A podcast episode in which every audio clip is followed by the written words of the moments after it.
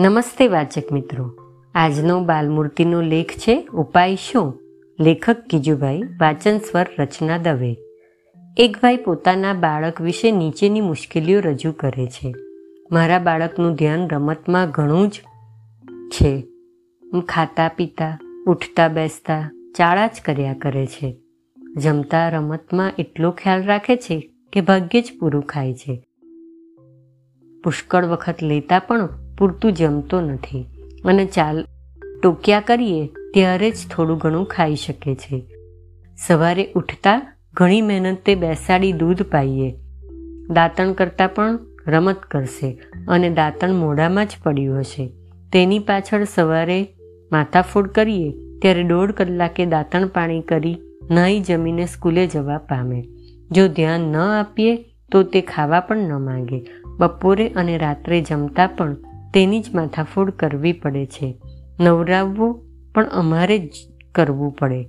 નવરાવવાનું પણ અમારે જ કરવું પડે. કપડાં પણ અમે પહેરાવીએ. નહીતર પોતાના હાથે રમતા રમતા કલાકે પહેરે એવો છે. ભણવામાં પણ ધ્યાન નથી આપી શકતો. માસ્તરોનું કહેવું છે કે મગજ તો સારું છે, પણ ધ્યાન નથી આપતો. ગેરમાસ્તર ભણાવે છે, ત્યારે જ ભણી શકે છે. કારણ કે ગમે તેટલું થોડું લેસન ઘેર કરવા આપ્યું હોય, તો તે પોતાની મેળે બેસી કરી જ નથી શકતો. માસ્તર પોતે બેસી તેને લેસન કરાવે. જેમ જેમ વખત જતો જાય છે, તેમ તેમ માથાકૂટ વધતી જાય છે. ગમે તેટલું આપણું મન કાબૂમાં રાખીએ છીએ, છતાં રોજ ગુસ્સો આવી જાય છે અને દરેક વખતે ઠપકો આપીને જ તેને ધ્યાન ઠેકાણે રાખવા કહેવું પડે છે. તેની ઉંમર અત્યારે સાડા છ વર્ષની થઈ છે. રમતોમાં પણ એવી કોઈ રમત નથી જે તેને ગમતી હોય. તમારા ખ્યાલમાં કોઈ એવી રમતોના સાધનો હોય તો કૃપા કરી જણાવશો અને તે ક્યાં મળશે તે પણ જણાવશો. આવા બાળકો ઘણા જોવા મળે. પણ તેથી મા બાપોએ અકળાવવાની જરૂર નથી. ખરી રીતે બાળકનો ઇતિહાસ જાણ્યા વિના અભિપ્રાય આપવાનું કામ અઘરું છે. બાળકની સાથે તેના કુટુંબમાં રહેવાથી બાળકની વૃત્તિ અને તેના ઉપાય વિશે વધારે કહી શકાય. એક વાત સ્પષ્ટપણે તરી આવે છે કે બાળક રમતિયાળ બહુ છે. તે ખરી રીતે કોઈ બાબતમાં બહુ તલ્લીન થતું નથી. તેને મદદ આપીએ તો જ તેનું કામ ચાલે છે. આનું કારણ શોધીએ કે વિચારીએ તે પહેલાં એક માર્ગ તો ગ્રહણ કરવો જ જોઈએ. કે તેને અત્યારે જે બધી મદદ આપવામાં આવે છે તે ખેંચી લેવી જોઈએ. આપવામાં આવેલી મદદો તેને વ્યવસ્થિત બનાવવા માટે છે. તેને બીજા કામોમાં પ્રવૃત્ત કરવા માટે છે. પણ મદદથી તે પરાધીન બનેલ છે એટલું જ નહીં, પણ મનમોજી બનેલ લાગે છે. તેને હવે તો ખાતરી થઈ ગઈ છે કે કોઈક તેને ઉઠાડશે, આખરે કોઈક તેને દૂધ પાશે, આખરે કોઈક નવરાવશે, જમાડશે, કપડાં પહેરાવશે, ભણાવશે વગેરે વગેરે કરશે. આ વૃત્તિમાં કાં તો ગુલાબી માનસ છે અથવા તો મહાત્માનું માનસ છે. આ તપાસવા માટે આપણે મદદ પાછી ખેંચી લેવી જોઈએ. મદદ પાછી ખેંચી લેતા તે દુઃખ દર્શાવશે, દુઃખી પણ થશે, પણ આખરે સ્વાધીન થશે જ. ઘરનું કામકાજ વગેરે બધું વ્યવસ્થિત અને સમયસરનું રાખવું. બાળક વાત સમજી શકે તેટલી ઉંમરનું છે એટલે તેને ઘરના સમયપત્રકો કરી દેવા. પછી તેને જોઈતી સામગ્રી પૂરી પાડવી. જોઈતી જ મદદ આપવી અને બાકીનું કામકાજ જાતે કરી લેવા તેને કહેવું. તે ચા દૂધ પર વખતસર ન પહોંચે, તો ભલે તે ચા દૂધ વિના રહે. તેને તુરત જ ભાન થશે કે સમાજ વ્યવસ્થિત છે અને પોતે વ્યવસ્થિત રહેવું જોઈએ. અત્યારે તો તે જમે, અત્યારે તો તે જેમ વર્તે છે, તેને મા બાપ અનુકૂળ વર્તે છે. ઠપકો આપ્યા પછી પણ જો બાળકનું જ ધર્યું થતું હોય તો બાળકે શા માટે ઠપકો ખાઈને પણ પોતાની ઈચ્છા પ્રમાણે ન વર્તવું? એકવાર ઠપકો ખાવાથી બાળક રીઢું થઈ ગયું, પછી તો ઠપકો તેને મન નકામી વસ્તુ લાગે છે.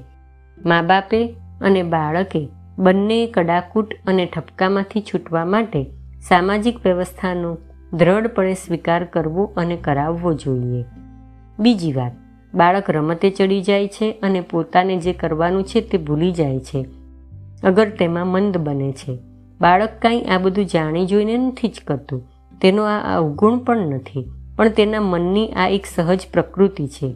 આ બહારથી આવેલ નથી. તેની ખાતરી જ્યારે તેની આજુબાજુથી મળતી મદદ ખેંચી લેવામાં આવશે, ત્યારે સ્પષ્ટ રીતે દેખાઈ આવશે. જો તે બહિર્જગતને કારણે અવ્યવસ્થિત બન્યું હશે, તો તે પોતાની કુટેવ અવ્યવસ્થાને છોડીને ઠેકાણે આવશે. પણ જો તેની આ અત્યારની પ્રકૃતિ હશે, તો તે વિશે જુદો વિચાર કરવો પડશે. બાળકને જ્યારે પોતાની આસપાસના જગતમાં રસ નથી હોતો, પણ જ્યારે તેનું મન પોતાના મનોગત જગતમાં હોય છે, ત્યારે તે વારંવાર બહિર્જગતના નિયમો, લાભો, વ્યવસ્થા વગેરેને ભૂલી જાય છે. તેને ગમે તેટલું ટોકો, પણ તેને તેનો અર્થ સમજાતો નથી. તેને લાગે છે કે આ લોકો આમ શા માટે કહે છે? તેને પોતાની સ્થિતિ સમજાવતા આવડતી નથી અને વારંવાર સામાજિક જીવનના નિયમોથી તે વિમુખ બને છે. મા બાપોએ આવા બાળકોને ધીરજથી અવલોકવું જોઈએ. જો તેનો શિક્ષક કહે છે કે તે બુદ્ધિશાળી છે, તો એટલું જ શોધવાનું રહે છે કે તેનું મન ક્યાં રહે છે. જેથી બહારની કોઈ બાબતમાં તે ચોંટતું નથી. અથવા તો એવું શા કારણથી સંભવિત છે તે શોધવું જોઈએ. એમ બને છે કે બાળકને જે પ્રવૃત્તિ જોઈએ તે ન જ મળે, તો તેનું મન વ્યગ્ર બને છે. અનેક પ્રવૃત્તિઓ બાળક પાસે ધરી આપણે જાણવાનું રહ્યું કે તેનું મન કઈ ઠેકાણે એકાગ્ર થાય છે. એમ પણ બને છે કે બાલ્યાવસ્થામાં બાળકના અનુભવો એવા તીવ્ર અને સમાજ વિરુદ્ધ લાગણી ઉશ્કેરાય તેવા હોય, તો તે અસામાજિક બને છે. તેથી તેને સમાજનું કોઈ પણ કામ કરવું ગમતું નથી. અને તેથી હરેક કામમાં આડું ચાલે છે અને પોતાના લોકો પ્રત્યે તે અણગમો બતાવે છે. એટલું જ નહીં, પણ નાનપણમાં થયેલ દબાણનો તે પ્રત્યાઘાત કરી એક પ્રકારનું વેર વાળે છે. એમ પણ બને છે કે જો બાળકને એક બાજુથી લાળ લડાવવામાં આવે અને તે જ વખતે બીજી બાજુએથી તેને દબાવવામાં આવે, તો તે ક્રિયારહિત અને વિરુદ્ધ પ્રકૃતિનું બની જાય છે. હરેક ઠેકાણે તે નિષ્ક્રિયતા અને વિરોધ બતાવે છે. અતિશય લાડ બાળકને પરાધીન બનાવે છે. અને અતિશય દબાણ, ડર વગેરે તેને નામર્દ બનાવે છે. પરાધીન અને નામર્દ બાળક બુદ્ધિવાળું હોય તો પણ તે નકામા જેવું જ બને છે અને લાગે છે. બાળકમાં બુદ્ધિ હોય તો પણ તેને સાંત્વન ન મળવાથી તે ઉલટી ચાલે છે. તેનામાં લાગણી હોય તો તે ઠાલવવાનું સ્થાન મળતું નથી. આવું બાળક મૂંઝવે તેવું બને છે. બાળકના ભૂતકાળમાં એવા તત્વો ક્યાં છે તે શોધવા અને જાણવા રહ્યા અને એ હાથ આવે ત્યાં સુધીમાં બાળકને એક બાજુથી પ્રેમપૂર્વક તેને અપાતી મદદમાંથી મુક્ત રાખવું જોઈએ અને બીજી બાજુથી તેને માટેની ચિંતાઓ અને ટોકણીમાંથી મા બાપ અને બાળક બંને મુક્ત જોઈએ. બાળકને ઘેર ભણાવવા રાખવાની જરૂર નથી. જેમ જેમ તેને ભણાવવા કરશું, તેમ તે ભણશે નહીં. જેમ જેમ તેને તૈયાર મળશે, તેમ તેમ તે પરાધીન બની જશે. તેને પોતાને જીવવાની મજા આવે તેવું વાતાવરણ રચવું જોઈએ. એમાં મુખ્ય વાત તેને સાચા હૃદયથી કોઈ ચાહનાર જોઈએ. તેના પ્રત્યે આવતા પ્રેમ વચ્ચે કોઈએ આડા આવવું ન જોઈએ. તેનું કદી અપમાન પણ ન થવું જોઈએ. તેના ઉપર ગુસ્સો કરવાની કશી જરૂર નથી. બીજું, બાળક રમે કે રમતમાં ધ્યાન આપે તેમાં કંઈ ખોટું નથી. ભણવામાં કંઈ એવું નથી કે તે જરા મોડું વહેલું ભણે તો દુનિયામાં તે રહી જશે. તેની પ્રકૃતિને નિર્મળ અને સ્પષ્ટ થવા દો. તે કંઈ જ ન કરે તો ભલે ન કરે. તેની વચ્ચે નહીં પડવાથી તે વહેલામાં વહેલી તકે બરાબર દેખાશે. બાળકના આંતર મનોવિહારને આપણે જાણતા નથી. તેનામાં કઈ વૃત્તિ શોધકની કે વૈરાગ્યની કે મંદબુદ્ધિની છે તે આપણે જાણતા નથી.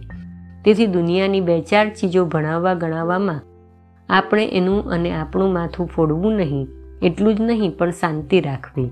એક વાત બહુ સાચી છે કે બાળકને પ્રેમ અને સહાનુભૂતિના વાતાવરણમાં મૂકો.